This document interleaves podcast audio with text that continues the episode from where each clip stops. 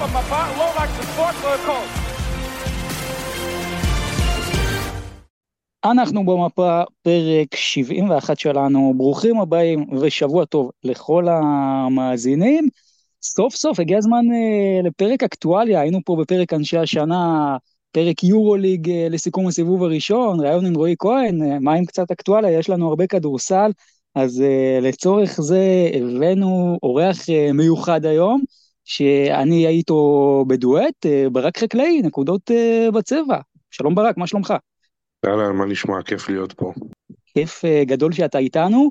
והיום כמובן נדבר על כל מה שעשו הישראליות באירופה, על כל האירועים החמים שהיו השבוע. נתחיל עם אה, הפועל ירושלים, המאמן החדש, ניגע גם קצת ברעיון שהיה פה בפרק הקודם. אה, הפועל חולון, משחק מכריע יש לה שבוע, האם היא תהיה בטופ 16, הפועל תל אביב, מכבי תל אביב ומה שקרה בשבוע הכפול שלה מאוד uh, קיצוני, נדבר על זה קצת מגמות uh, ביורוליג, אז זה מה שיהיה לנו פה בפרק, uh, ובהזדמנות הזו אני אזמין uh, אתכם, המאזינים, אם אתם עדיין לא שם, להצטרף uh, לקבוצת הוואטסאפ שלנו, אתם בהחלט מוזמנים, הלינק uh, בתיאור הפרק, ברשתות החברתיות ובכל מקום שתמצאו אותו, אגב, הפרקים שלנו נמצאים בכל מקום, פייסבוק וטוויטר ואינסטגרם ומה לא, אפילו בקבוצות וואטסאפ מחתרתיות, אז אתם מוזמנים להצטרף. אה, לגבי הסקרים שהיו לנו בקבוצה ואנחנו ככה מציגים אותם, בפרק אז שני סקרים מאוד מאוד מעניינים שהיו לנו השבוע. שאלה ראשונה ששאלתי אתכם, האם אתם רוצים שקבוצות ישראליות שאתם לא אוהדים שלהן יצליחו באירופה? 33 מכם, אה, אחוז מכם ענו שכן, 12 אחוזים ענו שלא, 55 אחוזים אמרו שתלוי פה בקבוצה, אה, מעניין, ועוד סקר שעשיתי זה לגבי ליגת העל, שאלתי אתכם אה, במילה אחת, ליגת העל, איך אתם מגדירים אותה? אז אחוז אחד מכם בוחרים במילה חזקה, 4% אומרים מעניינת, 6% מפתיעה, 6% חלשה, כל אלה 17% ביחד, כנגד כל אלה עוד 17% אומרים משעממת, אבל הרוב הגדול מכם, שני שליש, בוחרים במילה תמוהה. 66% פשוט אומרים, לא מבינים מה הולך שם. אה, ברק, יש לך איזו התייחסות לאחד הסקרים? אה, כן, בוא נדבר על ליגת העל קצת, אני יכול להבין את, ה... את התשובה המוחצת, כי באמת הליגה נראית מאוד מוזרה עכשיו, בגלל המלחמה, בגלל כל המצב, הרי הליגה הייתה אמורה להיפתח עם סגלים מסוימים בקבוצות, נדבר בעיקר על הקטנות, כי הגדולות יחסית השאירו את השחקנים שלהם, ופתאום הכל השתנה, אני מדבר עם חברים שלי שבכלל לא מכירים את הזרים, אה, אבל שוב, זה כוח המציאות. אני חושב שעוד שבוע, שבועיים, שלושה דברים קצת יראו אחרת, והליגה תשתפר לדעתי. כבר עכשיו נהיה יותר טוב. תגיד, מתי ישחקו את כל המשחקים פחות או יותר? כי יש פה איזה 20 משחקים שצריכים להיכנס בכמה? חודשיים, שלושה, ארבעה? אני חושב שהבעיה המרכזית זה כל הסיפור הזה עם סוף הסיבוב הראשון לקראת גביע המדינה, כי אז צריך לסגור את השמונה ראשונות. אני יודע שהמינהלת נסעה לשנות את המבנה, שזה יהיה אה, 12 קבוצות, או כל קבוצת הליגה, כדי לא להגיע למצב הזה שצריך לשחק בדוחק. אה, אבל אני חושב שמכבי צריכים לשחק עכשיו איזה שמונה משחקים תוך שבועיים, משהו לא נורמלי, כדי להשלים את הפער בלי קשר. אה, אז זה מה שיהיה, אני חושב שמכבי אפילו ישחקו יום אחרי יום, כאילו זה, זה מה שנראה לי בתסריט הריאלי.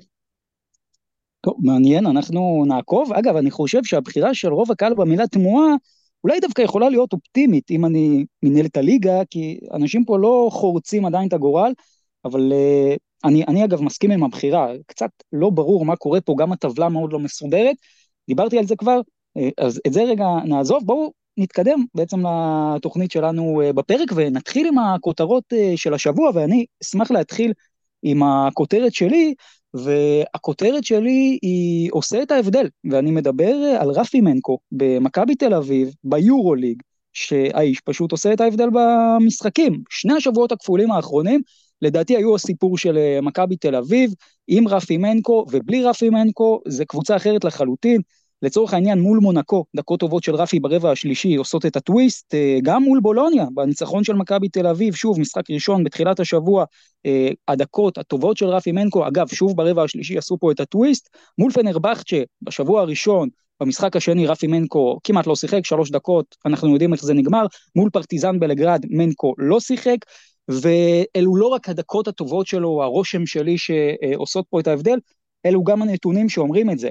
רפי מנקו, נכון להיום, הוא השחקן שיש לו את הפלוס מינוס הכי גבוה במכבי תל אביב פר 100 פוזיישנים, בפער עצום אגב, מכל שחקן אחר, פלוס 17.6 ב-100 פוזיישנים, אחריו ברשימה נמצא תמיר בלאט עם 4.4, פלוס 4.4 חיובי, זה נתון מטורף, כלומר בסוף רפי מנקו הוא פחות או יותר השחקן היחידי במכבי תל אביב, כשהוא על הפרקט, הקבוצה באופן אה, סיסטמטי מצליחה העונה בפער, גם היעילות ההגנתית שלו היא הכי טובה בקבוצה, פר 100 פוזיישנים, אה, כשמנקו על הפרקט, מכבי סופגת רק 104 נקודות על כל 100 פוזיישנים של רפי, הבא בתור לצורך העניין זה ג'וש ניבו, שם מכבי כבר סופגת 112 נקודות על כל 100 פוזיישנים הגנתיים, שהוא על הפרקט, אגב, כל הסגל של מכבי פחות או יותר ביעילות הגנתית של 112 עד 119, הממוצע הקבוצתי של מכבי הוא 116 וחצי, ורפי מנקו הוא פשוט עושה פה את השינוי גם בהגנה, אה, גם באפקט שלו על הפרקט,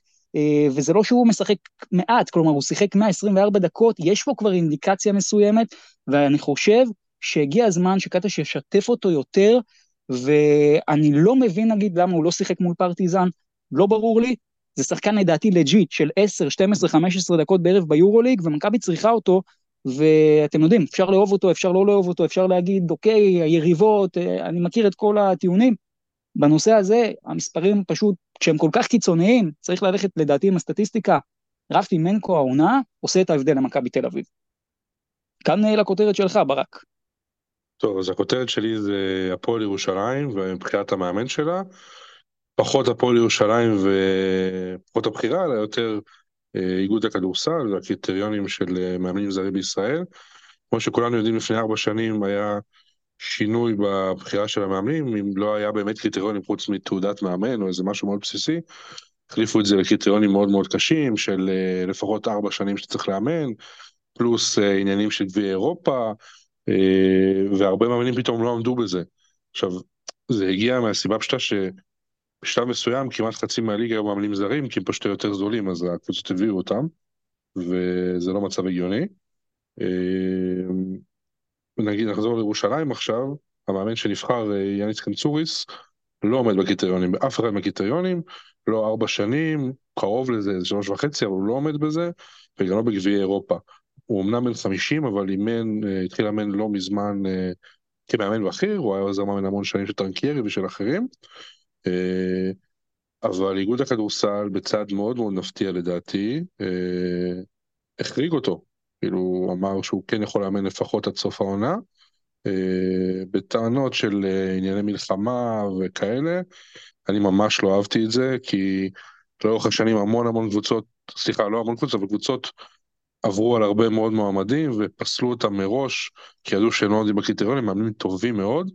לצורך העניין אפילו פוצקו, שפוטר לאחרונה מווילרבן, לא יכל לאמן בישראל עד לפני שנה כי הוא לא עמד בקריטריונים, וקבוצות כן רצו להביא אותו. אה, זה מטורף, אז פתאום להחריג את זה בגלל מלחמה, שכן יש מאמנים שבקריטריונים וירושלים לא רצו אותם, ויש גם מאמנים ישראלים בחוץ, סתם שרון דרוקר נגיד, מאמן שאין לו קבוצה כרגע ואימן בירושלים וזכה את בגביע יולב. אה, בתור דוגמה נתתי, כן, יש עוד שמות, אורן אהרוני ואחרים. אה, מאוד מאוד מוזר מבחינת האיגוד. אה, אנחנו נדבר על זה עוד מעט גם מבחינת ירושלים, אבל בקטע של הקריטריונים היה לי חשוב לדבר על זה. אגב, מעניין אותי, אילו קבוצות ישראליות רצו את פוצקו? בזמנו חולון רצו, אני יודע, אה, היה ממש גם פורסם. הוא בסוף גם העדיף ללכת למילאנו, להיות עוזר של מסינה, ואגב דן שמיר החליף אותו אחר כך. זה בגדול לגביו. אה, בהפועל אילת גם היה, לא פוצקו, אבל היה המון מועמדים אחרים. אה, חולון בעצמה, כל מיני שמות אחרים, אלה בעיקרון הקבוצות. הפועל תל אביב גם. אה, הגדולות בעיקר, נקרא לזה ככה. השאלה, אתה מוצא היגיון בקריטריונים? כי אתה יודע, לכאורה, מה ההיגיון שאתה מוצא? ההיגיון שאני מוצא זה שיבואו לפה מאמנים שהם כביכול יותר טובים מהמאמן ישראלי בממוצע. אני יכול להבין קריטריונים מאוד הגיוניים, כי בכל זאת מאמן ישראלי ממוצע לא אימן עכשיו אה, שנתיים יורוליג, שזה הקריטריון, או שלוש שנים ליגת אלופות, אה, או בגביע או ביורו בסקט, או משהו בסגנון הזה. זה לא קורה, בגלל זה הוא כביכול יותר איכותי.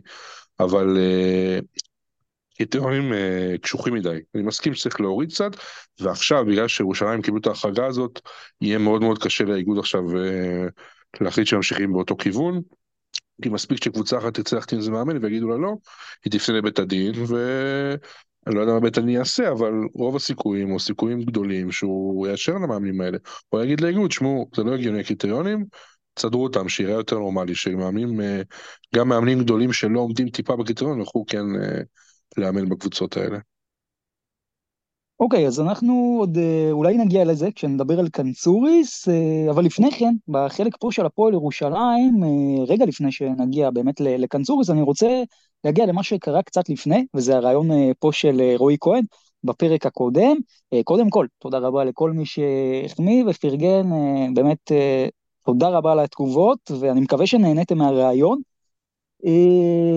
תראו, בסוף uh, קיבלתי מכם המון פידבקים על מה שרועי אמר, ולמה ככה, והאם uh, באמת הפועל ירושלים לדעתי בכיוון הנכון, וכל מיני שאלות באמת על מהות הדברים. אני לוקח מפה שתי נקודות מה, מהרעיון הזה, שלדעתי היו מאוד חשובות גם. קודם כל, העניין הראשון זה העניין של המפעל האירופי. שהיה לי חשוב גם uh, לשמוע מרועי את עמדת המועדון. Uh, אני שמח אגב שהוא לא הכחיש פחות או יותר את הדברים ש, שאני לפחות ידעתי בקיץ, ולגבי uh, השאלה של האם להפועל ירושלים פה הייתה את הבחירה המלאה בין היורו-קאפ לליגת האלופות, והוא אכן אמר שמאוד יכול להיות שכן היה פה איזה משהו עם לוח הזמנים, ובסוף אני חושב, וזה ככה, אני יודע שהנושא הזה לפעמים עולה ולפעמים הוא חם בכל מיני פורומים של אוהדי הפועל ירושלים, אני חושב כשאנחנו שופטים את הפועל ירושלים על המפעל האירופי שהיא בחרה, צריך לזכור את הדבר הזה. כלומר, זה לא שהפועל ירושלים בהכרח הבחירה הייתה ב-100% בידיים שלה, ואני אפילו לא נכנס לשאלה האם זה היה פה 95% שכן היה אפשר, או 5% שלא היה אפשר, כשאני מדבר על היורו-קאפ. אם להפועל ירושלים הייתה סיטואציה, ולא הסיטואציה הקטנה ביותר, באמת אחוזים קטנים ביותר, שהיא הייתה מוצאת עצמה איכשהו קרחת מכאן ומכאן, עם כמה שהסיכויים היו קטנים, אני יכול להבין את הבחירה, ולכן זה דבר, קודם כל, שחשוב לשים אותו על השולחן. אה, בלי קשר כמובן לרצון לשחק כמה שיותר משחקים והכול. עוד דבר שאני מאוד אה, לוקח מהרעיון הזה, זה העניין של החזון של המועדון והתהליך. אה, כי אני מאוד התחברתי, אגב, למה שרועי אמר, הוא גם אמר את זה פה בפרק הקודם שעשינו לפני הפיינל פור במלאגה, על החזון של המועדון, הרצון לעשות את הדברים נכון, אה, מבוקר, step by step, by the book, לא עכשיו, אה, אתם יודעים, אה, לקפוץ מעל הפופיק ופתאום להעמיד את עצמך בסיטואציה שאם אתה נכשל אז יש ירידת מתח מטורפת, אני מאוד מתחבר לדברים האלה. מה שכן אני חושב, שבסוף ההבדל בין כל זה לבין, לצורך העניין, אני יודע, לפחד מהצלחה, לדרוך במקום, אפילו דחיינות, ההבדל בשלב הזה של הפועל ירושלים החדשה תחת מתן אדלסון, הוא, הוא לא באמת קיים. כלומר, אה, בסוף בגלל שהקבוצה היא כל כך בתחילת הדרך מבחינת כל הפרויקט הזה של אדלסון, עוד מוקדם לשפוט, האם באמת אנחנו פה, לא יודע, נכנסים לאיזה רגרסיה, או שאולי הפועל ירושלים באמת באיזה מודל של התקדמות, ואני הייתי מסמן את הקיץ כנקודה שבה הפועל ירושלים כן תצטרך לעשות את ה upgrade, גם אולי מבחינת roster השחקנים, גם אולי מבחינת מספר המשחקים במפעל האירופי, לדעתי לא כזה משנה אם זה לא יורו ליג איפה, אבל היא תצטרך לדאוג שיהיו לה יותר משחקים. אם ליגת האלופות תשנה את הפורמט שלה, אהלן וסהלן, אה, אם זה לא יקרה, אז כנראה המקום הנכון הוא היורו קאפ, בטח אם רוצים יורו ליג, זה, זה לדעתי מה שצריך להיות, אבל בסך הכל אני מאוד התחברתי כן לנקודה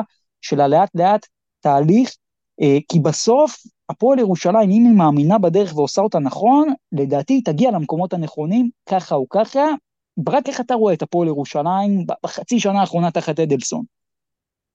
אמ, קודם כל אני רואה אותה בתור המשך של העונה הקודמת. אה, עכשיו קצת שנה עם ג'יקיץ', אבל בעיקרון זה היה נראה מאוד מאוד חלק. אמ, דיברת פה על אירופה, לדעתי, אתה יודע, פורסם בימים האחרונים שהם היו בפגישות בברצלונה ובריאל, אה, ועם הנהלת היורוליג. אה, אני חושב שאדלסון מבין שאם הוא רוצה ביורוליג, אף אחד לא ייתן לו את זה כמתנה כ wild card או משהו, בעיקר כשזה הולך לדובאי בשנה הבאה, ואולי לעוד קבוצות אחרות, וירושלים לא תהיה בתור. אז להערכתי, כן, לא שאני יודע איזה משהו, אבל להערכתי ירושלים תעבור בעונה הבאה או בשנים הקרובות ליורו-קאפ, אה, כי רק דרך שם היא תוכל להעפיל ליורו-ליג. אה, וזה גם צעד נכון, כמו שאמרת, זה יותר משחקים. אה, אני לא מדבר על הרמה, אבל האינטנסיביות היא, היא מאוד משמעותית, כל שבוע משחק ולא הפסקות כאלה של שבועיים. אה, בסוף כסף מאוד מאוד משמעותי, ו... והפועל ירושלים הולך למקומות הנכונים עם כסף. שאלה אם אתה חושב מבחינת הסיכויים הריאליים, ש... שהדבר הזה ריאלי, כי אתה יודע, בסוף עם כל הכבוד למה שהפועל ירושלים יכולה לעשות והיא עושה הרבה, אבל יש פה עוד משתנים, כמו למשל ישראל, מדינה ממנה הפועל ירושלים מגיע, כמו למשל הפוליטיקה שיש ביורוליג, לא על הכל אפשר לשלוט. השאלה אם איך שאתה קורא את המפה, האם זה דבר שהוא יכול לקרות בשנים הקרובות. שוב, אם הם יעברו ליורוקאפ ויזכו ביורוקאפ, אז כן. כל דבר אחר, למרות שלדעתי כן מגיע לישראל שתי נציגות, אבל ביורוליג, אבל אני לא רואה את זה קורה כרגע. פשוט כל סיטואציה אחרת היא לא תקבל כרטיס, רק דרך היורוקאפ לדעתי. כן, לגמרי. אגב, אם אתה שואל אותי, אולי גם שלוש, למה לא? אבל בסוף לא אנחנו אה, קובעים. אה, כמובן שנשמח כמה שיותר. אה, בכל מקרה, הפועל ירושלים, מה שהיא עושה אה, בעצם ב, בימים האחרונים, אז היא מחליטה שאחרי ג'יקיץ' היא מוצאת מאמן, איליאס קנזוריס. ברק, למה, למה, למה דווקא הוא?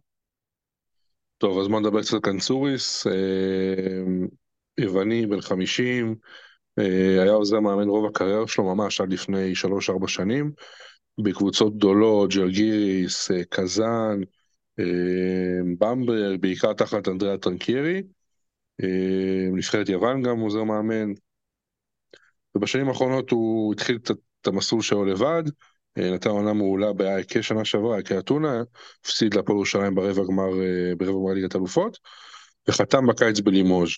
אה, לימוז' לא מועדון מסודר, בוא נגיד ככה, בטח בעשור האחרון. לצורך העניין השנה נגיד, בואו ניתן דוגמאות המאוד פשוטות, שני שחקנים עזבו את המועדון בשביל buyout לקבוצות אחרות, לקבוצה הורידו ש, ש, כן, שתי ניצחונות הורדו להם בעצם, אה, שני ניצחונות על איזה אי סדרים שהיו בכלל בעונה הקודמת, אה, ועצם זה שהם ויתרו על קנצוריס, תמורת 50 אלף יורו לפי הפרסומים בצרפת, מראה ש... שהמועדון באמת לא בכיוון נכון. עכשיו בוא נחזור שנייה לקנצוריס, מה, מה הפילוסופיה שלו, כי זה מה שמעניין. מאמן מאוד אה, דורש, מאוד הגנתי, מזכיר בקטע הזה את ג'יקיץ', אה, אבל התקפית הוא יותר מעניין. אם הכדורסל של ירושלים התקפית לא היה איזה משהו שאפשר אה, לדבר עליו כאיזה משהו גאוני, כאיזה משהו מרתק, יצירתי, הוא כן דוגל בכדורסל יותר מהיר, אה, נותן חופש פעולה לשחקנים, לפחות זה מה שהבנתי משיחות שעשיתי ככה עם עיתונאים ביוון ועם מאמנים יוונים. בחור טוב, באמת בחור טוב, אה, לא איזה דרמה קווין או משהו בסגנון הזה, אה, והוא מקבל את צ'אנס חייו, כן? החוזה שלו זה לחצי שנה, אה, במועדון שהוא באמת פרויקט שמסתכלים עליו באירופה. אם הוא יצליח עם ירושלים, זאת אומרת, מה זה הצלחה? זה זכייה בליגת אלופות ובתואר בישראל, אז שמיים הם הגבול מבחינתו. שאלה, תודה, אני קראתי ושמעתי בהרבה מקומות שהטענה היא שהביאו אותו, על מנת שאנדריאה טרינקרי אה, יבוא בקיץ, כי הוא היה עוזר שלו, זה כאילו נראה לך הכיוון?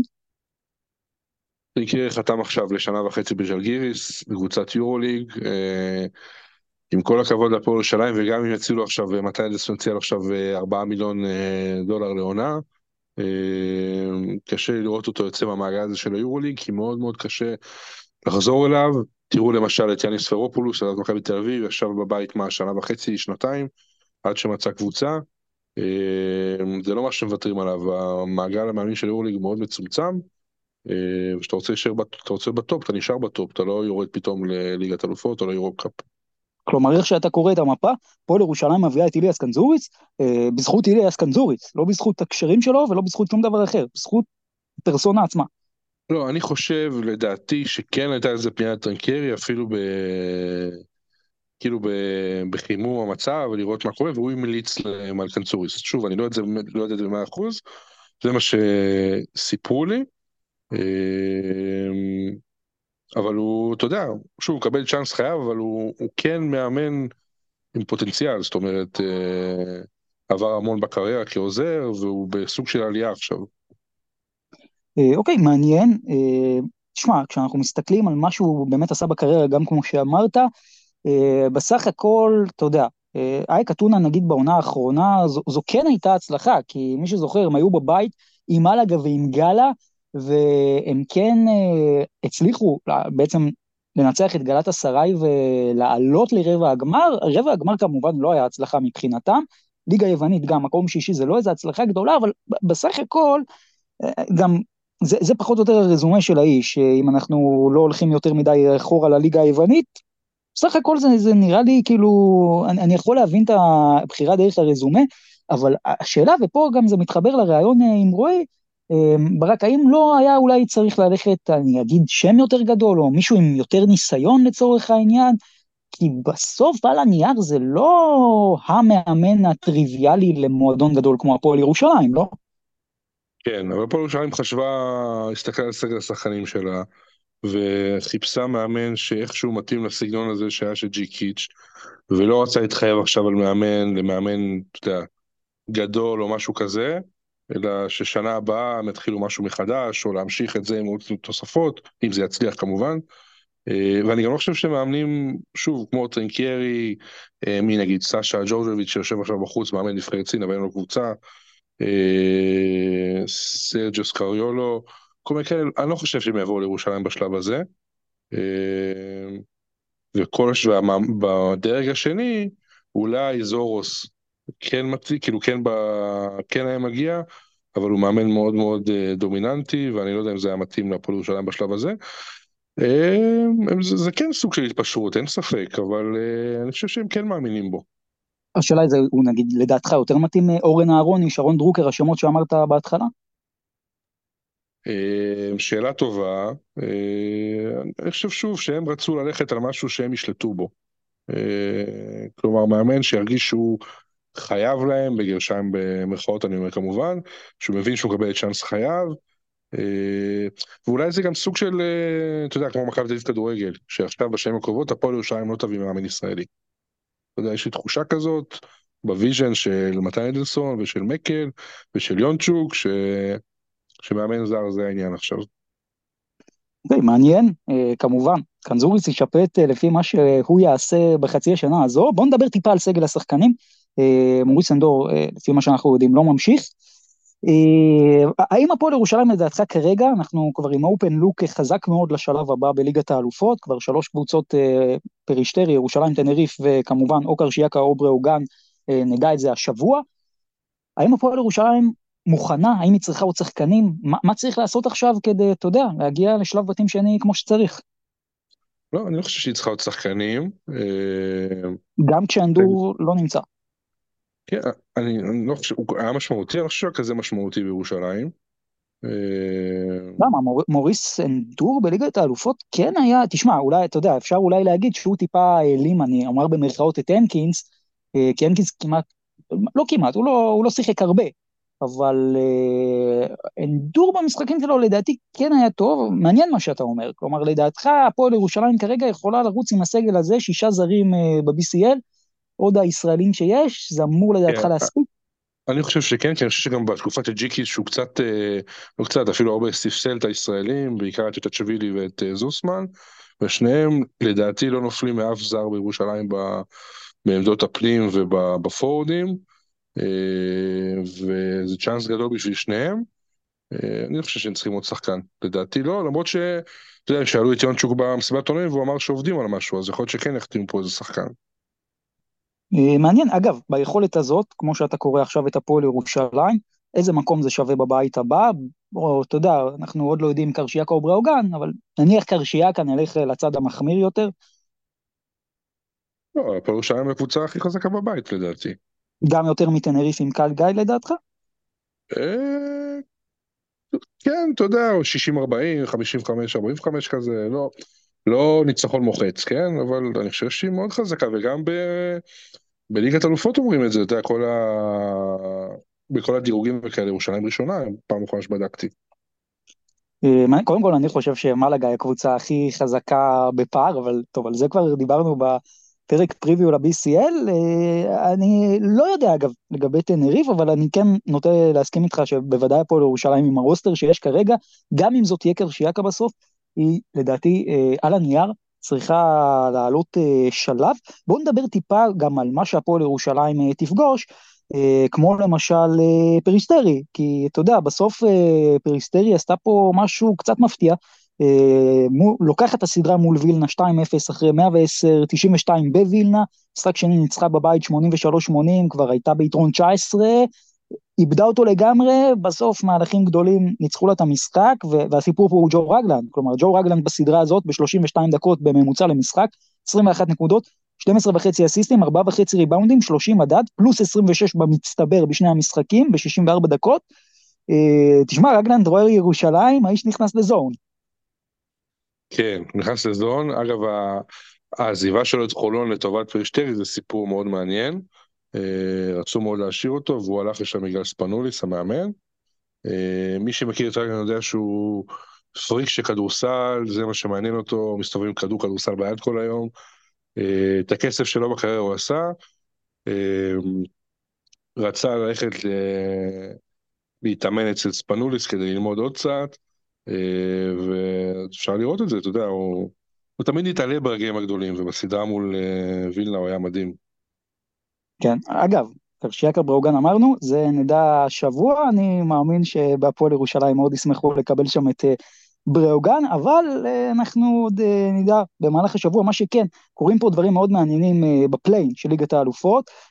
קודם כל, השאלה המתבקשת, וזו הכותרת, מה קורה לקבוצות הביתיות? כלומר, בינתיים, שלוש קבוצות חוץ עלו, שזה בעצם פרומיטאס וגלטסראיי ופריסטרי, וחמש סדרות נמצאות באחת אחת, זה אומר מאזן 11-5 לטובת קבוצות החוץ. אני חושב אגב שאחד הסיפורים הגדולים פה זה גלטסראיי, שאנחנו זוכרים אותה מהבית של הפועל ירושלים, היא לוקחת את דרטונה 2-0, אה, וחשוב להגיד, זו לא אותה קבוצה שפגשה את הפועל ירושלים, כלומר, מי שהצטיין בסדרה הזאת בגלת אסריי, זה קלמן אה, פרפרליץ', ש, שבעצם מוביל אותה בשני המשחקים, אנחנו זוכרים אותו מצ'דה ויטה כברומטר השלילי העונה שקולע וקולע וקולע, אבל הקבוצה שלו רק מפסידה, אז הפעם הוא מגיע לגלת אסריי והקבוצה שלו די מנצחת, כלומר מאז שהוא התחיל אה, לשחק אה, בגל העונה, יש לה שש משבע כששישה ניצחונות פה הם רצופים, כלומר ברגע שהוא באמת השתלב ב system גלה רק מנצחת, במשחק הראשון מול דרטונה הוא להט עם 23 נקודות, שני אסיסטים, שלושה ריבאונדים, משחק שני זה כבר היה יותר חזק עם 23, 23 נקודות ו-12 אסיסטים, גם אה, משמעותי מאוד, ודייוויד מקומרק, שהוא גם הגיע לקבוצה מדרושאפקה לפני חודש, סנטר גדול, אני הסתכלתי על שני המשחקים האלה, והאיש פשוט שינה לדרטונה את כל אסטרטגיית המשחק, הוא פשוט נעל לבד עם הגוף שלו את הצבע, וגלת אסריי פה זה קבוצה אחרת לגמרי ממה שהפועל ירושלים אה, פגשה, אה, וזה יהיה מעניין, אה, לראות מה גלה תעשה פה בהמשך של המפעל, אה, כי בסוף הקבוצה הזאת עשייה את הרושם שהיא לא תעבור את הסדרה הזאת מול דרטונה, מבחינתי זו אולי ההפתעה הכי גדולה עכשיו, וזה מאוד מאוד מפתיע לדעתי.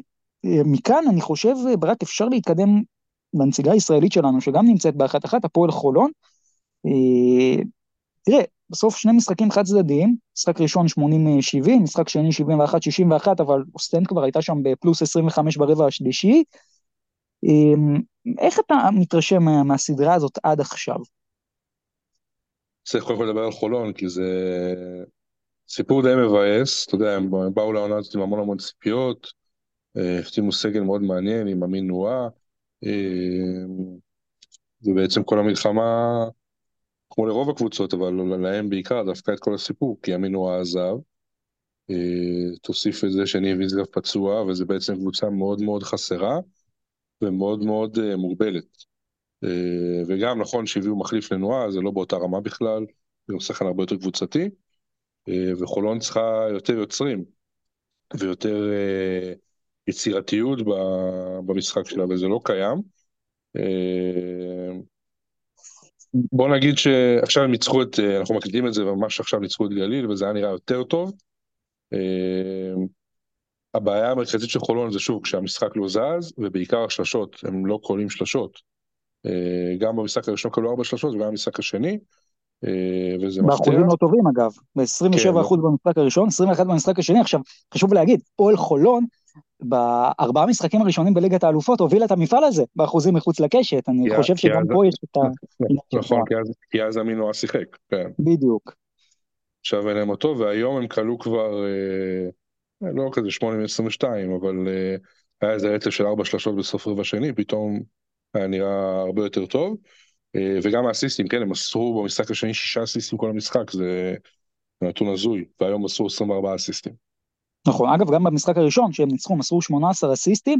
אה, דרך אגב, אם אנחנו הולכים פה להבדלים בין המשחקים, אה, גם אני הייתי שם את האחוזים לשתי נקודות, כלומר במשחק הראשון חולון עשתה 23 מ-37, זה 62 אחוז, במשחק השני, שבאמת היה משחק מזעזע של הפועל חולון, עם אחוזי גבינה בשלושת הרבעים הראשונים, עשתה רק 13 מ-30 בכל המשחק אה, לשתי נקודות, זה 43 אחוז, אגב, אם חולון הייתה קולט במשחק השני ב-62 אחוז, אז זה 12 נקודות יותר, כלומר, היא תאורטית הייתה אולי מנצחת אותו, אבל בוא נגיד לא באמת, כי חולון הייתה שם בפיגור 25, ואתה יודע, אני, אני דווקא מעניין אותי העניין הזה של, ה, של הניהול אה, אסטרטגיה בסוף. כי היה ברור, בוא, במשחק השני שאוסטנד אה, תיקח את זה, בסדר? 25 הפרש רבע שלישי, אנחנו עוד נגיע לחלק שקבוצה מובילה פחות או יותר בהפרש הזה, לא ברבע שלישי, ברבע שני, ולא מצליחה לקחת את המשחק, זה יהיה בהמשך, אבל לפני שידענו שדברים כאלה יכולים אה, לקרות אה, בכדורסל, תמיד ידענו, אבל שהם אשכרה יקרו השבוע, הפועל חולון די הפסיד את המשחק כבר ברבע השלישי. לי הייתה את התחושה שמורס רוצה שהמשחק הזה ייגמר בהפרש כמה שיותר קטן. השאלה אם חולון לא נפלה פה למלכודת, אולי הייתה צריכה לעשות נגיד אה, מונקו במשחק ארבע, לקבל פה את הטרחה כדי להגיע כמה שיותר רעבה למשחק שלוש, או שאתה לא מאמין בדברים האלה? אה, אני לא יודע, זה נראה לי קצת, אה, אתה יודע, קונספירציות כאלה יותר מדי. אני כן יכול להגיד שאוסטן למדה את חולון אחרי המשחק, לדעתי הם לא התכוננו אותו למשחק הראשון של חולון, כי בחולון מאוד, האפשרות לעצור את חולון היא די פשוטה. אתה צריך כאילו, כאילו לעצור את סי.ג'י אריס, בעיקר בניהול המשחק אני מדבר, בטח עכשיו שאין עוד רכז, או דיאנטר בארנס הוא עדיין בהתאקלמות כזאת, אה, ואז זה משפיע ישירות גם על ג'סטין סמית, כי הוא הרי בסוף מושפע מהרכז שמוסר לו. במשחק השני הם עשו את זה מעולה, ובגלל זה חולון חטפו בראש. כן, אה, אגב, ג'סטין סמית, אה, אני רק אפתח פה סוגריים, לדעתי בינגו אדיר, כלומר, אתה יודע, ידענו מה הוא עשה בג'י ליג, אבל הוא פשוט אה, לא, לא התאקלם לשנייה, הוא כאילו משחק באירופה חמש שנים, ככה לי זה מרגיש. כי הם משחקים, חולון משחקים בשיטה שמאוד מתאימה לו, אה, סוג של, אה, לא יודע אם כדורסל מכללות, אבל מאוד לא מתאים לו, אתה יודע, זורקים לו כדורים לאוויר למעלה והוא פשוט תופס, והוא מאוד מתאים לכדורסל שלנו גם, כדורסל ישראלי, אתה יודע, גבוהים כאלה שהם לא באמת 2-10, בקושי 2 מטר לדעתי. אה, אתלטי מאוד, חזק, מושלם הכדורסל שלנו. כן, אגב, אני ככה, אתה יודע, מסתכלים על ג'יי לנורד ביורו-קאפ, והסיפור שלו, אה, ג'סטין סמית גם. יכול להיות פה סיפור מאוד מעניין באירופה לדעתי. בכל מקרה, בוא, בוא נתקדם לכיוון המשחק השלישי. מה המפתח, שניים הכי מרכזיים שאתה חושב שחולון חייבת לעשות את זה כדי לקחת את המשחק? קודם כל לשחק מהר. אה, כמה שפחות אה, משחק עומד, כי המשחק עומד מאוד מאוד קשה לה, היא מאוד מוגבלת. אה, אריס שוב, שחקן מפתח, לא הייתי נותן לו לרכז, הייתי נותן לבארנס לרכז, אה, ולא לקבל את הכדור על החצי ואז לקבל את ההחלטות. זה בגדול, ברגע שאתה משחק קבוצ... מהיר, גם אתה משחק הרבה יותר קבוצתי, הרבה יותר מסירות, אפשרויות שלך למבטים פנויים לשלשות יותר, באחוזים יותר גבוהים. אני מקווה שזה מה שיהיה. תשמע, ניצחון היום באמת זה ניצחון שלדעתי, אמנם זה גליל עליון וזה ליגת העל, אבל זה ניצחון שקצת משנה את המצב רוח, כי הם היו אחרי ההפסד לרמת גן ואוסטנד, כאילו, הם היו במצב לא טוב. ועכשיו אני חושב שזה קצת ישתנה אחרי המשחק הזה. חד משמעי. דרך אגב, אם חולון לוקחת את זה, אז נכון, היא תגיע לבית קשה, ואם זה יקרה, אז נשמור את זה למתי שזה יקרה, אבל בסוף, אם חולון תצליח שנה שנייה לעשות top 16, והפעם עם הסגל הזה, זה, זה סוג של הישג, כלומר, זה ממש משחק על עונה בעיניי.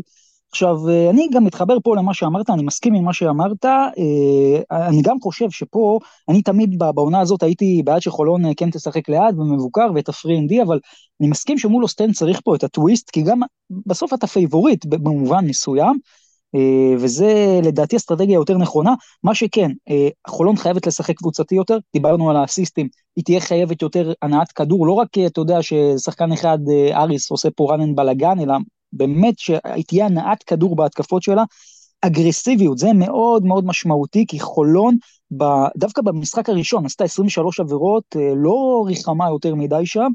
משחק שני, אנמי מאוד, 14 עבירות, לדעתי המפתח של חולון הוא לא להתבייש, גם לשלוח את אוסטנד לקו, והבלגים לא קבוצה כזאת טובה מהעונשין, שלא יהיו סלים קלים, ואני אוסיף פה עוד שחקן, שון דאוסון, זה תמיד המפתח שלי בהפועל חולון. אם הוא יגיע, ואני אוסיף את מה שאתה אומר, אם אריס יגיע, לדעתי הפועל חולון תוכל להיות אה, טובה ולעבור את המשחק הזה. הימור שלך אגב, אתה מאמין שחולון תעשה את זה? אני מאמין שהיא תעשה את זה גם כי היא מגיעה שוב במצב שונה וגם כי אוסטנד לא קבוצה טובה. כאילו היא ניצחה את חולון, אומנם המשחק השני, כאילו הפער הגדול בסוף הוא צומצם, אבל גם אז ראית שהיא לא קבוצה טובה, היא הייתה שיחקה מאוד טקטי ומאוד אה, נכון, אבל אין שם, אין שם איזה שחקן שאתה, או כמה שחקנים שאתה אומר וואו, ומשחקים מדהים, ו... לדעתי חולון פייבוריטית, כמו שאמרת. אוקיי, okay, אני גם חושב, ואני גם מחזיק, אה, נחזיק פה אצבעות לחולון. בואו נתקדם מפה לבעצם אה, מפעלים המקבילים של היורוליג, אז בואו נתחיל עם היורו-קאפ והפועל תל אביב. לפני שנדבר על מה שקרה מול לונדון, אה, מעניין אותי ככה, תן לי בדקה איך אתה רואה את הפועל תל אביב העונה. בוא, בוא נדבר על הפועל תל אביב עד הפציעות, כן? עד הפציעות שהייתה נראית מדהים, אה, גם אחרי הפציעה של ג'קובי הייתה נראית מדהים, אבל עכשיו היא במצב מאוד מאוד מאוד מאוד מאוד קשה. אה, בוא נדבר על הפצועים, חוץ לג'קובי יש לך את ג'נרל אורד שפצוע לפחות עוד חודש, אנגולה שאני לא בטוח בכלל שישחק נגד פריז, אה, ג'ון הולנד שנפצע עכשיו לשישה, לשישה שבועות. אה, זה, זה המון המון שחקנים ושחקנים משמעותיים גם. אה, זה, לא... זה השחקנים שבעצם הובילו גם את הפועל תל אביב בתקופה הטובה שלה. כלומר, כן. תצטרך פה את הטוויסט. אתה יודע מה, אבל בוא, בוא רגע נתמקד קצת יותר בהפסד ללונדון, כי לדעתי זה נקודה מאוד מעניינת. תראה, מצד אחד, אה, כשאני מסתכל על הפועל תל אביב ועל ההפסד האחרון אה, ללונדון, אני יכול לשווק אותו בצורה מאוד טובה. כי אני יכול להגיד, הפועל תל אביב, למרות uh, פתיחה רעה, ולמרות שהיא הייתה כבר בדרך לתבוסה ברבע השני, ולמרות שהיה לה, כמו שאמרת, סגל דליל במיוחד, בלי כל בעצם רשימת הפצועים, והולנד עוד נפצע, עדיין, היא מגלה הרבה אופי, חוזרת למשחק הזה, אה, מצליחה גם אה, להפסיד בכביכול הפרש שהיא צריכה במרכאות כדי שזה לא יהיה פה מעל שמונה ושללונדון לא יהיה את שובר השוויון הפנימי. וגם לונדון הייתה ביום אה, מעולה מבחינה התקפית, אפשר לדבר עד מחר על ההגנה של הפועל תל אביב, לונדון העלתה את הרמה שלה, ובסוף זה נגמר רק ארבע, היו פה שבעה ניצחונות רצופים, היה צריך להפסיד מתישהו, גישה אחת.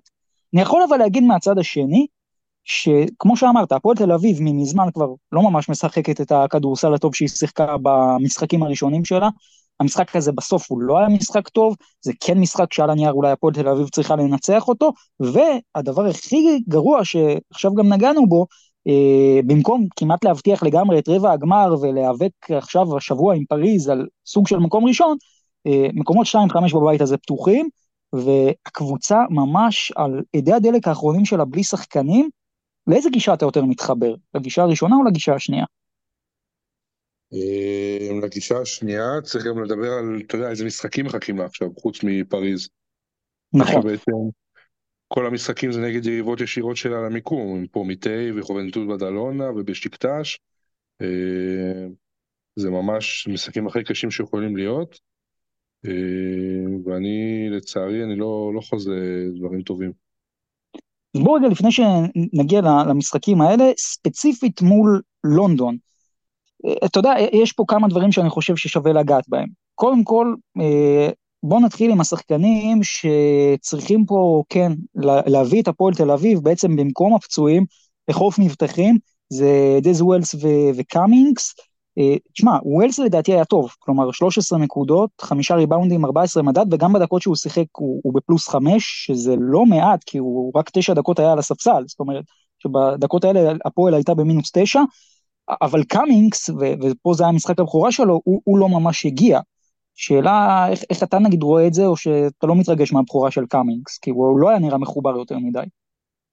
הוא גם לא נראה מחובר והוא יותר משמעותי מווילס לדעתי, כאילו בהיררכיה ובסיבה שהביאו אותו, הוא כאילו ממש בא למשבצת של, של ג'קובן. אמ, ואני הייתי מודאג אם אני הפועל תל אביב. מצד שני, הוא שחקן עם המון ניסיון. זה לא איזה מישהו שאתה מביא עכשיו אחרי קולג' או אחרי שנה אחת באירופה, שחקן שעבר הכל, אה, ואני לא אתפלא אם הוא יתעלה פתאום במשחקים הבאים, אה, כי הוא באמת שחקן איכותי ומנוסה. אפרופו ניסיון, הגיע הזמן לדבר טיפה על בר תימור. 15 נקודות מול לונדון, 12 אסיסטים, שיא קריירה באירופה, 4 חטיפות גם שיא קריירה באירופה, 28 מדד גם שיא קריירה באירופה, והעונה בר תימור, אה, תקשיב, זה שחקן שעודד קטש שם אותו, מה זה, בחדר הלבשה כמעט, לא, לא עלה איתו כמעט לספסל לפני ארבע שנים, אה, ובר תימור פורח אה, מחדש, זה מאוד יפה לראות את זה. זה מאוד יפה וגם מאוד מבאס, כי הוא כאילו לדעתי בזבז הרבה מהקריירה שלו בהפועל ירושלים שם בשנים הלא טובות עם עודד קטש, כי מה שאתה רואה עכשיו מבר תימור, מה שאנחנו רואים ממנו, זה מה שבר תימור שווה. זאת אומרת, זה האיכויות שלו, וזה לא איזה הבלחה, זה כבר איזה שנה וחצי ככה, אה, וזה גם, גם אם הקבוצה בסגל מלא, וגם אם בסגל חסר, הוא, הוא נראה מצוין, והוא עשה איזה סוויץ' בראש, אה, ואני קצת מבואס, כי הוא שחקן שווה הרבה יותר, הוא שחקן יורוליג מבחינתי לכל דבר. אה, אולי יגיע ליורוליג גם הפועל תל אביב, לך תדע. כן, אגב, אני נוטה להסכים איתך אה, בקטע הזה, אני מאוד מאוד מעריך את בר, אני חושב שיש לו איכויות נהדרות, ואני חושב אגב שגם התקופה הלא טובה בהפועל ירושלים, היא משתקפת היום הרבה פעמים בדברים של חוסר ביטחון קצת, כי לפעמים אתה, אתה ממש, הוא כבר בתוך הסל והוא, והוא מוסר, או לא מסיים, ואתה רואה פה אולי, אתה יודע, כאילו, שחקן באמת מפוספס, אני, אני כן מתחבר למה שאתה אומר. אגב, איך אתה אוכל את המשחק הזה של מנפורד? כי הוא כלה פה 24 נקודות, אה, אבל לא יודע, מנפורד העונה בהפועל תל אביב עושה 24, 25, 30, אבל איכשהו זה מרגיש שהוא לא, לא all in במשחק, אני לא יודע אם אתה מבין מה אני מתכוון או לא, איך אתה מסתכל על זה? אמ, בוא נגיד ככה שאם הוא לא טוב אז הפועל תל אביב לא תהיה טובה, בטח עכשיו, שיש לה ארבעה זרים. אמ, אבל הוא חייב לתת את המספרים שלו, וכשהם בסגל מלא הוא גם צריך את המספרים שלו. כלומר, הוא שחקן מאוד חשוב, למרות שזה נראה שהוא, אתה יודע, יש פעמים שהוא קצת מעופף ולא בשטף, אבל הוא מאוד מאוד חשוב. כן. אה, בסוף, על הכישרון אי אפשר אה, להתווכח, אבל בסך הכל, ונגענו בזה לפני כמה דקות, הסיטואציה של הפועל תל אביב לא פשוטה, היא עכשיו אה, מקומות 2-5 פתוחים לחלוטין. אני חושב שדווקא האיום הגדול על הפועל תל אביב ואולי אני אפתיע, אבל זו לא לונדון, זאת אה, בדלונה. כי בדלונה היא בשקט בשקט, שישה ניצחונות ברציפות ביורוקאפ, היא במקום הרביעי עם 9-5 חיובי, לונדון שלישית עם 10-4 חיובי והפועל תל אביב שנייה עם 11-3, אבל מול בדלונה הפועל תל אביב עדיין לא שיחקה את המשחק השני. ההפרש במשחק הראשון היה רק 4. אם בדלונה מנצחת ביותר מ-4, זה פער של חצי משחק בין הקבוצות, ניצחון אחד יותר של בדלונה, היא עוברת את הפועל תל אביב. עכשיו, בדלונה, ופה גם הקטע ה tricky, היא עכשיו אה, נראה שהיא מצאה את, ה, את ה system שלה, כלומר, לי מרגיש שהקבוצה קצת הורידה overweight כזה מתחילת העונה, לא יודע, אונואקו, דשון תומאס, אחלה שחקנים לדעתי, אבל לא יודע אם הם התאימו לבדלונה, לספיריט הזאת, אה, גם של אה, בעצם דורן, לא יודע, ואחרי שהם החתימו שחקנים קצת יותר מתאימים, נגיד טיילר קוק, ואחרי שטומיץ' ופליז חוזרים מהפציעות, הקבוצה הזאת פשוט לא, לא מפסידה. כלומר, מרגע שטומיץ' חזר במחזור התשיעי בדלונה עם 6 מ-6, פליז חזר מול הפועל תל אביב במחזור השמיני, משחק אחד לפני טומיץ', אז גם 6 מ-7, עם טומיץ' בדלונה 8-2 חיובי, עם פליז 7-2 חיובי, ביחד טומיץ' ופליז במשחקים של בדלונה העונה ביורוקאפ הפסידו רק פעם אחת בשמונה משחקים, 7-8 חיובי, אה, קודם כל, מעניין אותי מה אתה אומר על בדלונה, ו- ודבר שני, אמ, האם, האם היא גם בעיניך כזה איום גדול על הפועל תל אביב עכשיו? כן, אז כל, מה שאמרת נכון, אה, בוא נדבר שנייה על פליז ועל טומיץ', שחקנים שמשחקים שם כבר כמה שנים, היו פצועים וחזרו, ולא סתם פתאום הקבוצה נראית הרבה יותר טוב, שחקנים שמשחקים בסיסטם של המאמן. אה, אונואקו באמת לא התאים שם כמעט לא מתאים לאף קבוצה, כן? זה לא שזה זה מפתיע, גם בגישה וגם במקצועית, כי הכל צריך לעבור דרכו וזה לא מתאים, זה לא הכדורסל הספרדי, זה לא כזה שבדלונה. אמ, ושון תומאס, השחרור שלו היה קצת מוזר, כי הוא היה באמת טוב, אבל הקבוצה לא הצליחה. אז הם שחררו אותו, אתה רואה פתאום שני שחקנים כאלה עוזבים, ופתאום טומיץ' ישחק יותר טוב, ואנדרו אנדרו ישחק מצוין, הכל נראה שם טוב, וכן, הם באמת קבוצה, גם פגשו את הפועל תל אביב, כן, לא נשכח, שנה שעברה והדיחו אותם מהירוקאפ. נכון. קבוצה מאוד מאוד טובה, מאוד מחוברת, מסכים איתך לגמרי, הם באמת הסוס השחור של הבית הזה. זהו, אז בואו רק נשים את הדברים ככה בזום אאוט. לונדון מחכה לבדלונה עכשיו, במחזור הקרוב בבית בלונדון, משחק מאוד מעניין. אגב, מי אתה חושב תנצח, לונדון או בדלונה? אה, וואו, שאלה טובה. אני חושב שבדלונה תנצח גם בגלל המומנטום וגם, אה, וגם כי אני חושב שהיא קבוצה יותר אה, מחוברת. גם אני, גם אני הולך איתך פה. Uh, בקיצור, ללונדון יש בדלונה בשקטש בבית, שדדיוויטה בחוץ ווולס בבית, משחקים די uh, קלים, בטח השניים האחרונים. Uh, בדלונה, לונדון בחוץ, פריז בחוץ, הפועל תל אביב בבית ופרומיטי בחוץ, משחקים קצת יותר קשים.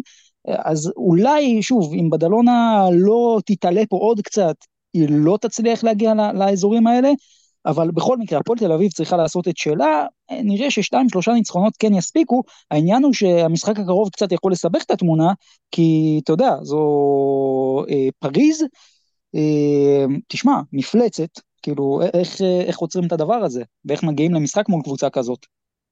טוב, אז קודם כל, אני לא חושב שאפשר לעצור אותה, בטח לא הפועל תל אביב בסגל הזה, לצערי. אני אפילו ברמה של מפחד שזו תבוסה קשה כזאת. עוד פעם 27.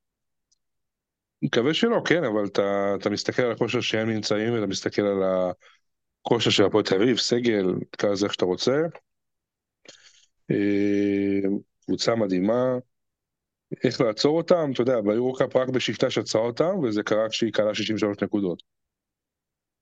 אז אם תצליח לעצור... כן, מה, מה, תמשיך?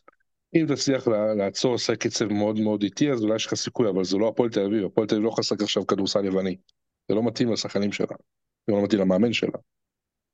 נכון, זה, זהו, זה, זה שאלה, עוד מעט אני אגיע לסגנון. אני דווקא, תראה, רוצה לסמן פה מפתח לגבי הפועל תל אביב, שדיברתי עליו הרבה מאוד לקראת הפרק הקודם, אה, בעצם לא הפרק הקודם, המשחק הקודם בין הקבוצות אה, של אה, פריז והפועל תל אביב, ומאוד תסכל אותי שהפועל תל אביב לא הייתה, זה הרגיש שהיא לא מודעת לזה, וזה העניין של טי.ג'ה שורטס. טי.ג'ה שורטס זה שחקן שהוא סוג של מלכודת דבש במובן מסוים, למה?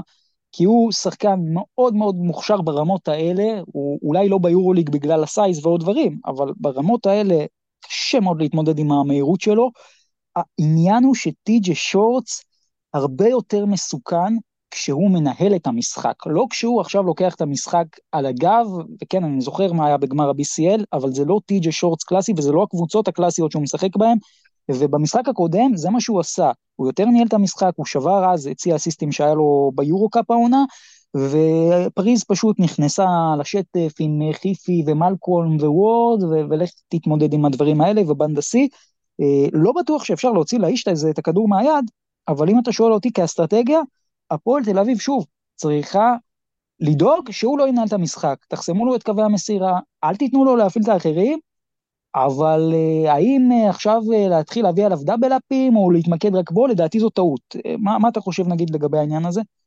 זה מצחיק, גם אני כתבתי בערך אותם דברים, אבל גם כתבתי את אותם דברים ב... בגמר, אה, אתה יודע, בגמר BCL, שנה נכון. שעברה נגד ירושלים, וכולנו ראינו מה היה.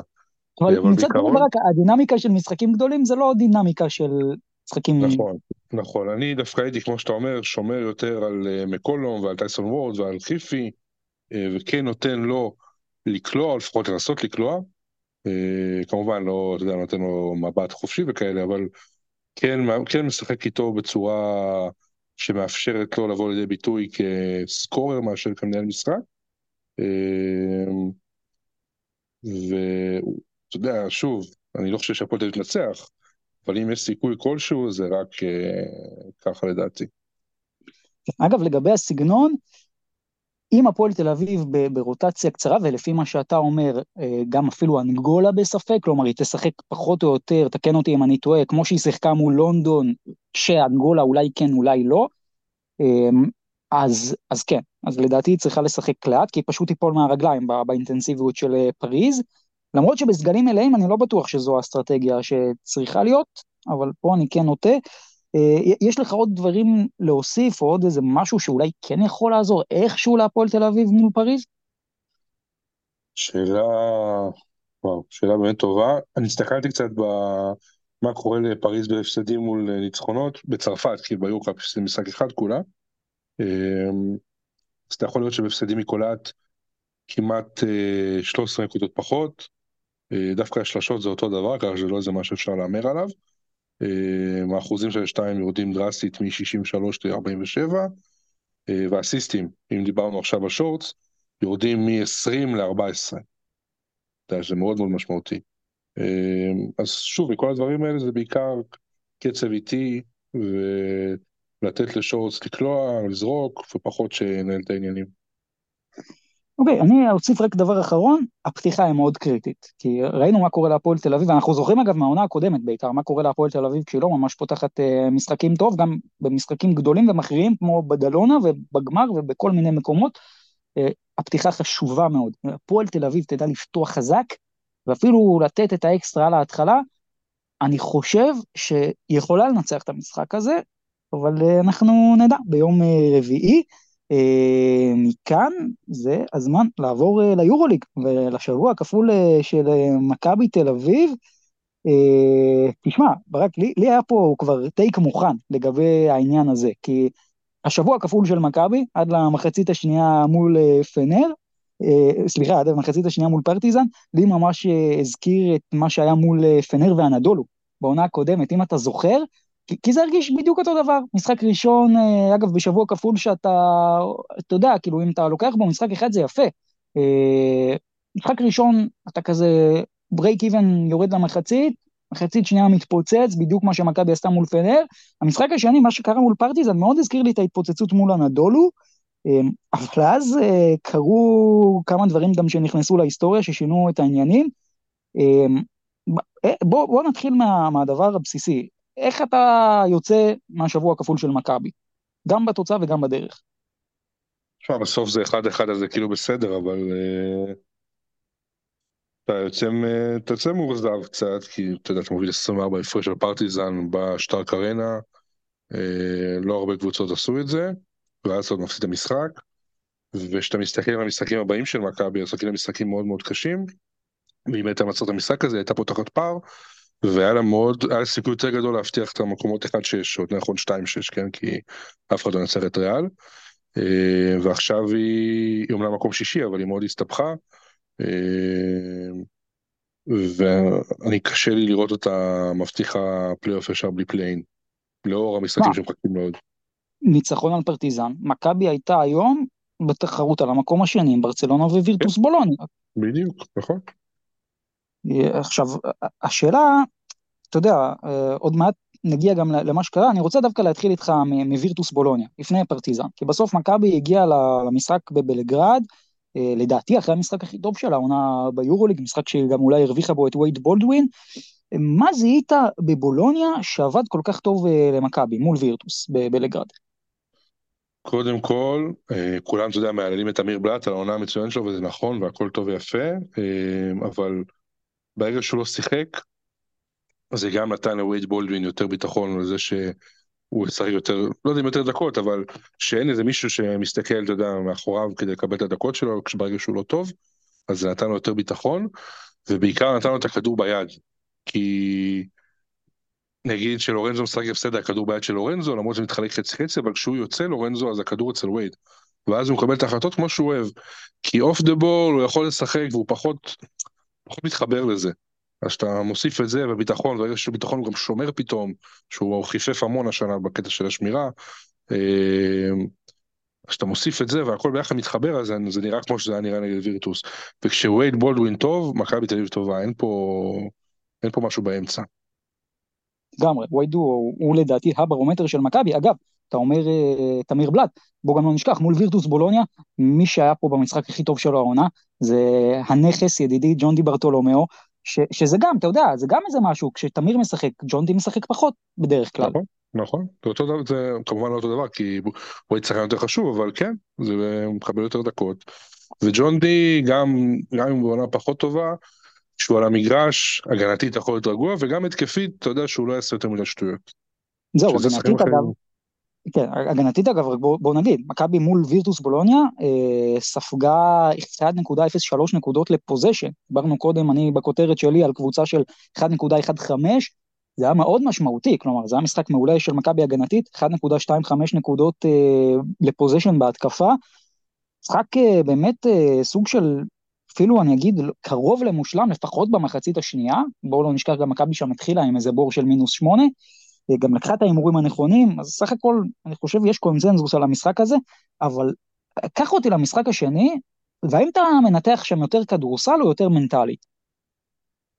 אמ, וואו, אמ, אני חושב שכאילו כדור, זה ביחד, אבל כדורסל, למה? כי ההכנה של מכבי הייתה מושלמת, והפתיחה של 16-0 היא באמת מוגזמת, וגם ה-13-37,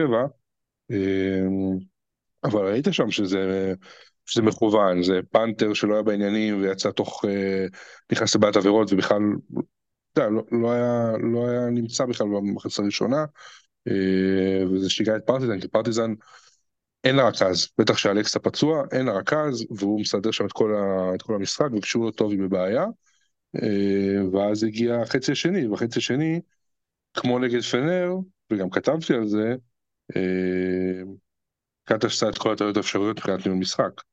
והיה ברור, אתה לא יכול לשחק בפרטיזן עם 20 אלף איש בשטארק ארנה שאוברדוביץ' הוא משגע את השופטים ואף אחד לא שואל לו טכניות שזה מדהים אה, ולחשוב שאתה תצליח בקלות. ו... עוד שנייה, עוד שנייה אוברדוביץ' היה שורק טכנית לשופט, מרחיק אותו כן. מהמשחק. זה היה באמת, זה דברים שאתה אתה, אתה לא מאמין שזה קורה, אה, וקטש כאילו קפא, ולא הדבר הכי הזוי שהוא לוקח פסק זמן, לקח פסק זמן באיחור מטורף. אתה יודע, אין מישהו שראה את המשחק בטלוויזיה ולא צעק על זה. אה, גם מי שלא מבין בכדורסל יותר מדי, זה כאילו, זה היה עניין של, של מומנטום, של מנטלי, כמו שאתה אומר. אה, וגם החילופים, וגם זה של אורנזו, כל המשחק לא היה טוב, הוא השאיר אותו במקום לתת לבלאט, אה, שכן היה טוב בחצי הראשון, או ג'ון די, שהוא גם אותו שכח. וכתבתי אצלי ש... אני גם מאשים את העוזרים, כי בסוף העוזר, התפקיד שלו זה לבוא למאמן באוזן ולתלוש לו את האוזן עד שהוא מבין שהוא צריך לעשות איזה משהו. וזה שהוא לא לקח את הפסק זמן הזה, זה לדעתי גמר את המשחק. אתה יודע, כן. החזיר את פרטיזן לגמרי. אגב, אפרופו דברים שרשמת, אז קראתי באמת את מה שרשמת בסיכום המשחק, לא ממש אהבת את ההופעה של ג'יימס ווב. לא, לא אהבתי את ההחתמה הזאת מתחילת העונה פחות או יותר. אה, אתה יודע, בקיץ עוד אמרתי בסדר, הוא קולע שלושות, הוא זה, הוא שם. אה, אבל זה לא זה, זה לא... הוא קולע בעיקר מהפינות, ומכבי בקושי נותנת יותר מהפינות, אלא יותר מ-45, ושם הוא בכלל לא קולע. אה, וחוץ מזה הוא לא עושה כלום.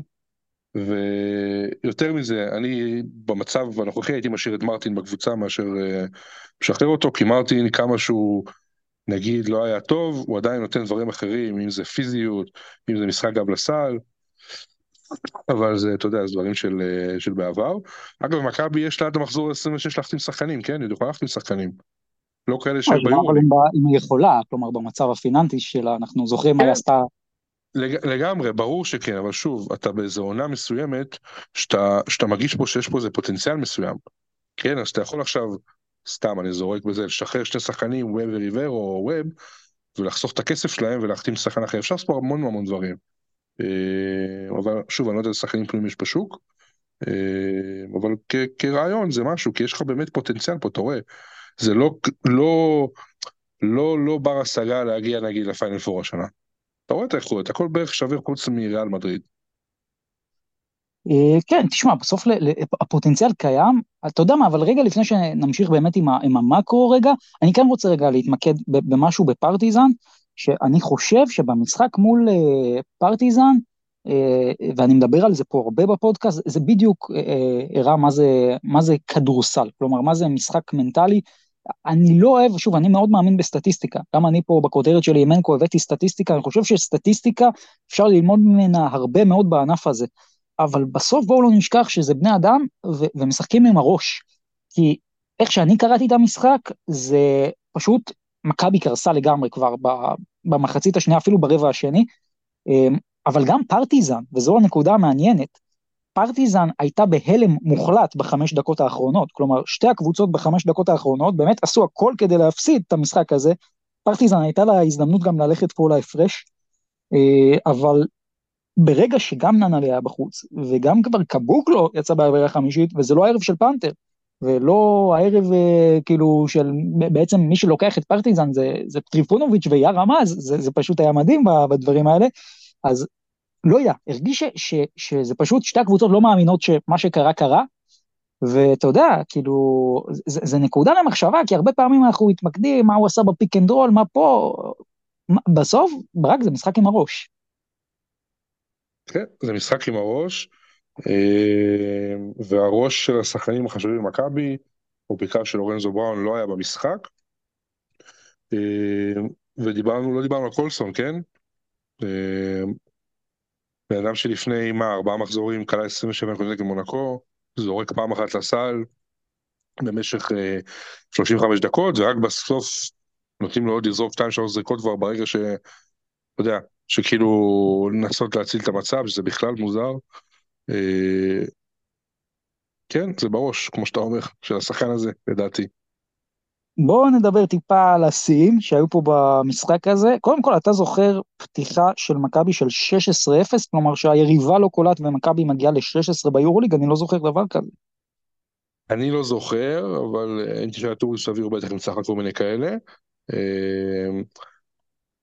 שוב, הכל היה, זה היה משחק הזוי, כן? זה, זה מעבר לשלמות, זה, זה הלם, כמו שאמרת, שפרטיסן חטפו שם בהתחלה.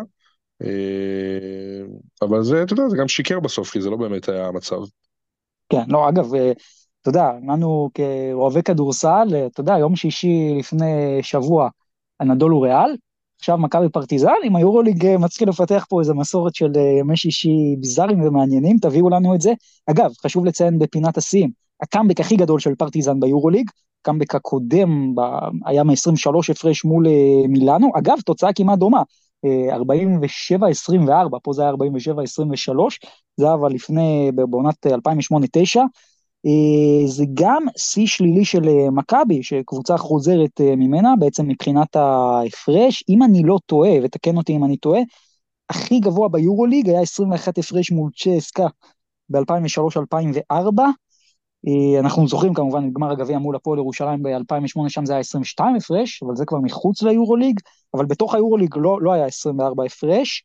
אה, הקאמבק הכי גדול ביורוליג אגב, מאז הקאמבק של במברג מול ברצלונה אה, לפני בעצם שש שנים וחודשיים, שם אגב במברג חזרה מ-38-12 ברבע הראשון עד לניצחון 84-81, אה, ובאופן כללי זה הקאמבק אה, בהפרש הרביעי בגובהו, כלומר היה לנו בעצם את הקאמבק עכשיו שאמרתי, היה לנו גם את מילאנו בעונת 2016-2017 שחוזרת מ-25 הפרש מול דרוש אפקה, והקאמבק הכי גדול שייך אה, לפרוקום גדניה שהייתה דאז פעם, פרוקום סופוט גם, שחזרה מ-28 הפרש מול סיינה, מתוצאה של 58-30, עד להערכה שוויון 76, בהערכה היא ניצחה 95-88, דרך אגב, מדיוש פוניטקה, אה, שפה שיחק 53 שניות, אה, אז הוא שיחק בגדניה ונתן דווקא משחק לא רע, 14 נקודות, 9 ריבאונדים, 17 מדד פלוס 15, זה ככה בפינת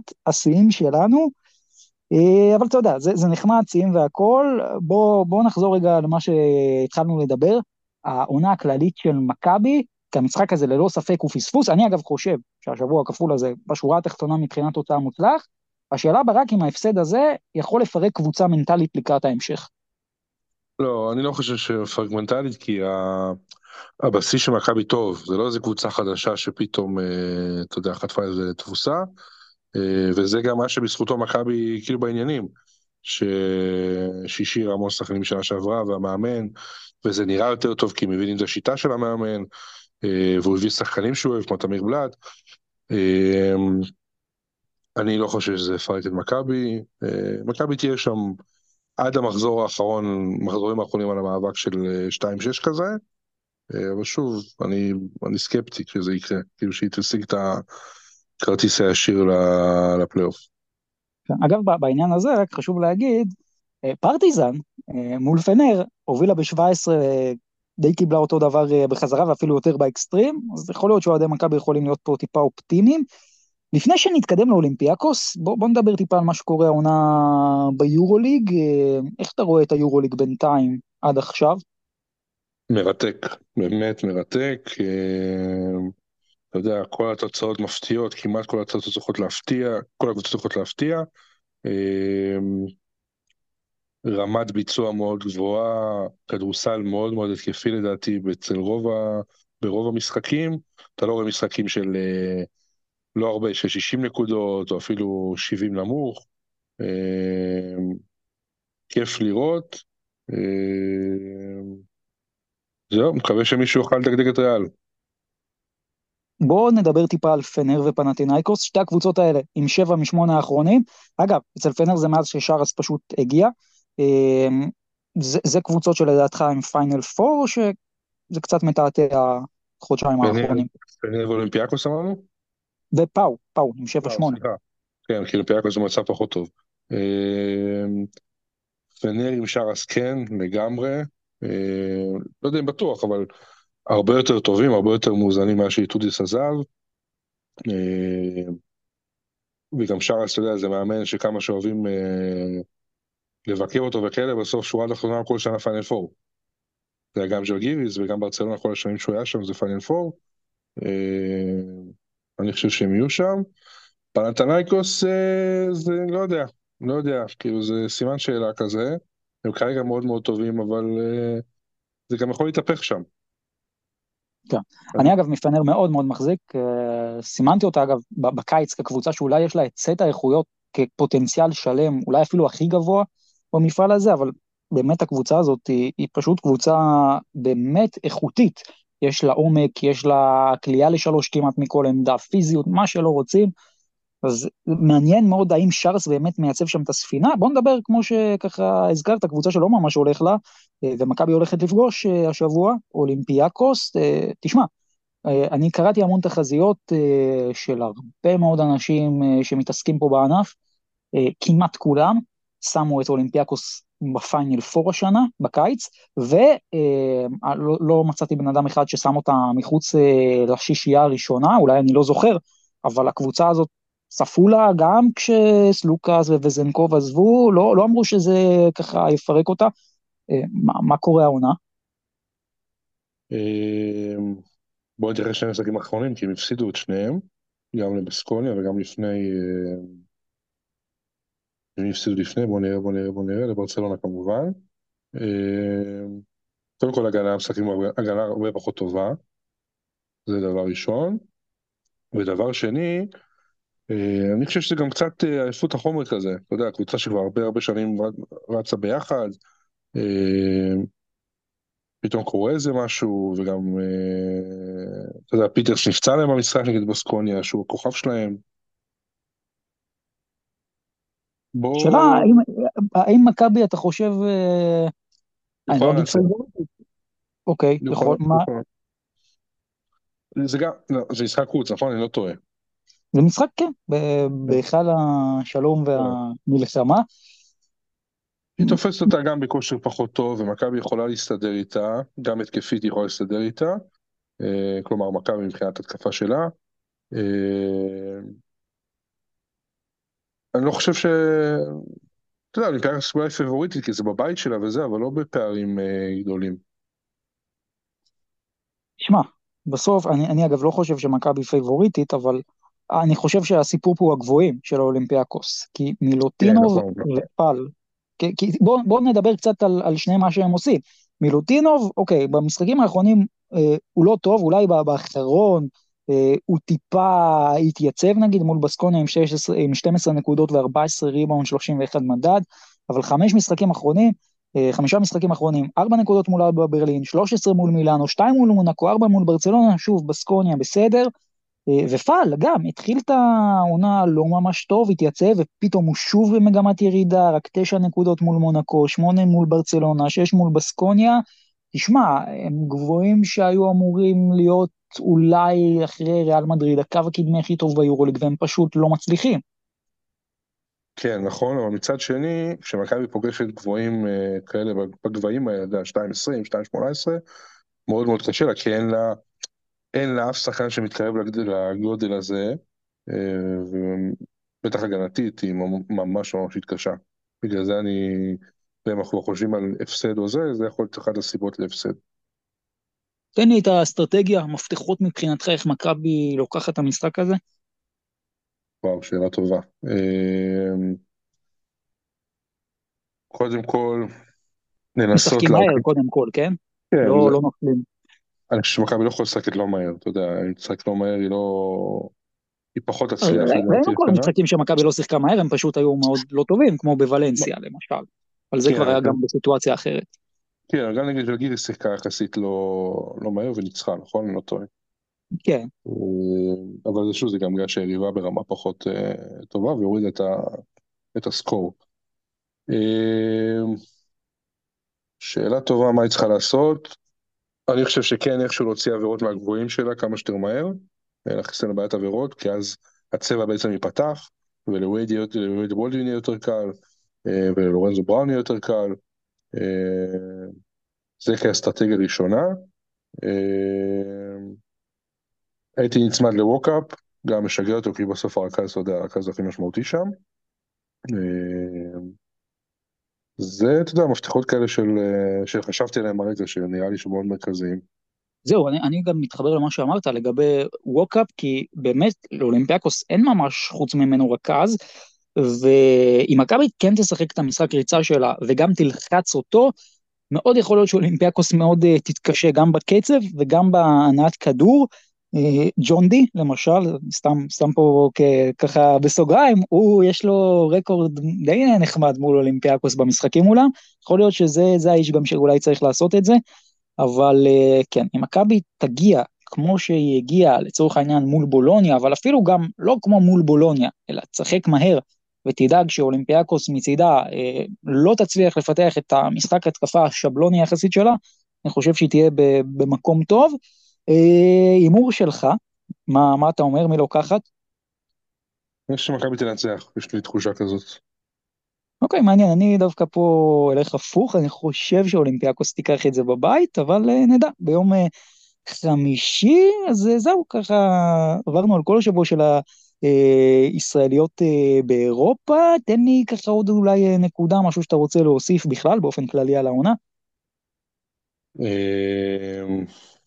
משהו שאני אוסיף, בוא נדבר קצת על אה, אולי, אולי, אולי גליל עליון, אתה יודע, סיפור מעניין מאוד, מה שקורה לה, אה, מבחינת המלחמה, מבחינת זה שהיא לא מצליחה להביא זרים לפה, כאילו זרים איכותיים, ועדיין קבוצה שבעניינים ולא מתפרקת למרות כל החשש, שמגיע להם גם מאוד מאוד אה, הערכה לגבי כל מה שקורה איתם, וגם להראות ש... אתה יודע, אין תירוצים. בסוף הם יותר טובים מאילת והם יותר טובים מהפועל חיפה, למרות שהם עם אה, שני זרים וחצי, ופלדווין, פלדווין שהוא זר, אבל לדעתי הוא כבר אחרי השיא שלו, ואתה יכול להיות זה גם בכל משחק. אה, אבל הם מחוברים ומאמן טוב, חבר'ה צעירים, כיף לראות אותם. פלדין מדהים, ואגב, לא נשכח, גליל עליון הייתה צריכה להיות אה, ביורופ קאפ העונה, יחד עם נס ציונה והרצליה, אנחנו זוכרים מה קרה שם. אבל כן, גם אנחנו אגב לפני פה המלחמה, בקיץ, לא צפינו גדולות ונצורות לקבוצה הזאת, וכשהייתה עוד עם רוסטר לכאורה אולי אפילו יותר טוב, למרות שגם אז לא התלהבנו ממנו, אז מאוד מרשים מה שגליל עשתה. בכל מקרה, ברק חקלאי, נקודות בצבע, כיף גדול שהיית כאן בפרק, אני גם בהזדמנות הזאת אזמין את כל המאזינים שלנו אה, לעקוב אחריך בפייסבוק, ברשתות החברתיות, איפה עוד ברק, איפה מוצאים אותך? טלגרם, פייסבוק, אה, טיק טוק מאוד חזק עכשיו, אה, טוויטר יש גם, אינסטגרם גם, אבל בהכל, בקיצור. בקיצור, חבר'ה, גם למאזינים שאצלנו בקבוצה, מוזמנים להצטרף גם לטלגרם של ברק לכל המקומות, לקבל עוד ככה כדורסל מכל מיני זוויות. זהו, ברק, כיף שהיית פה. אה, תודה, שמחנו לארח אותך, ותודה, אנחנו עוד אה, ניפגש, אני מאמין, בהמשך אה, הדרך פה, בעונה עם הישראליות שלנו באירופה. שמחה, היה לי מאוד מאוד כיף להתארח.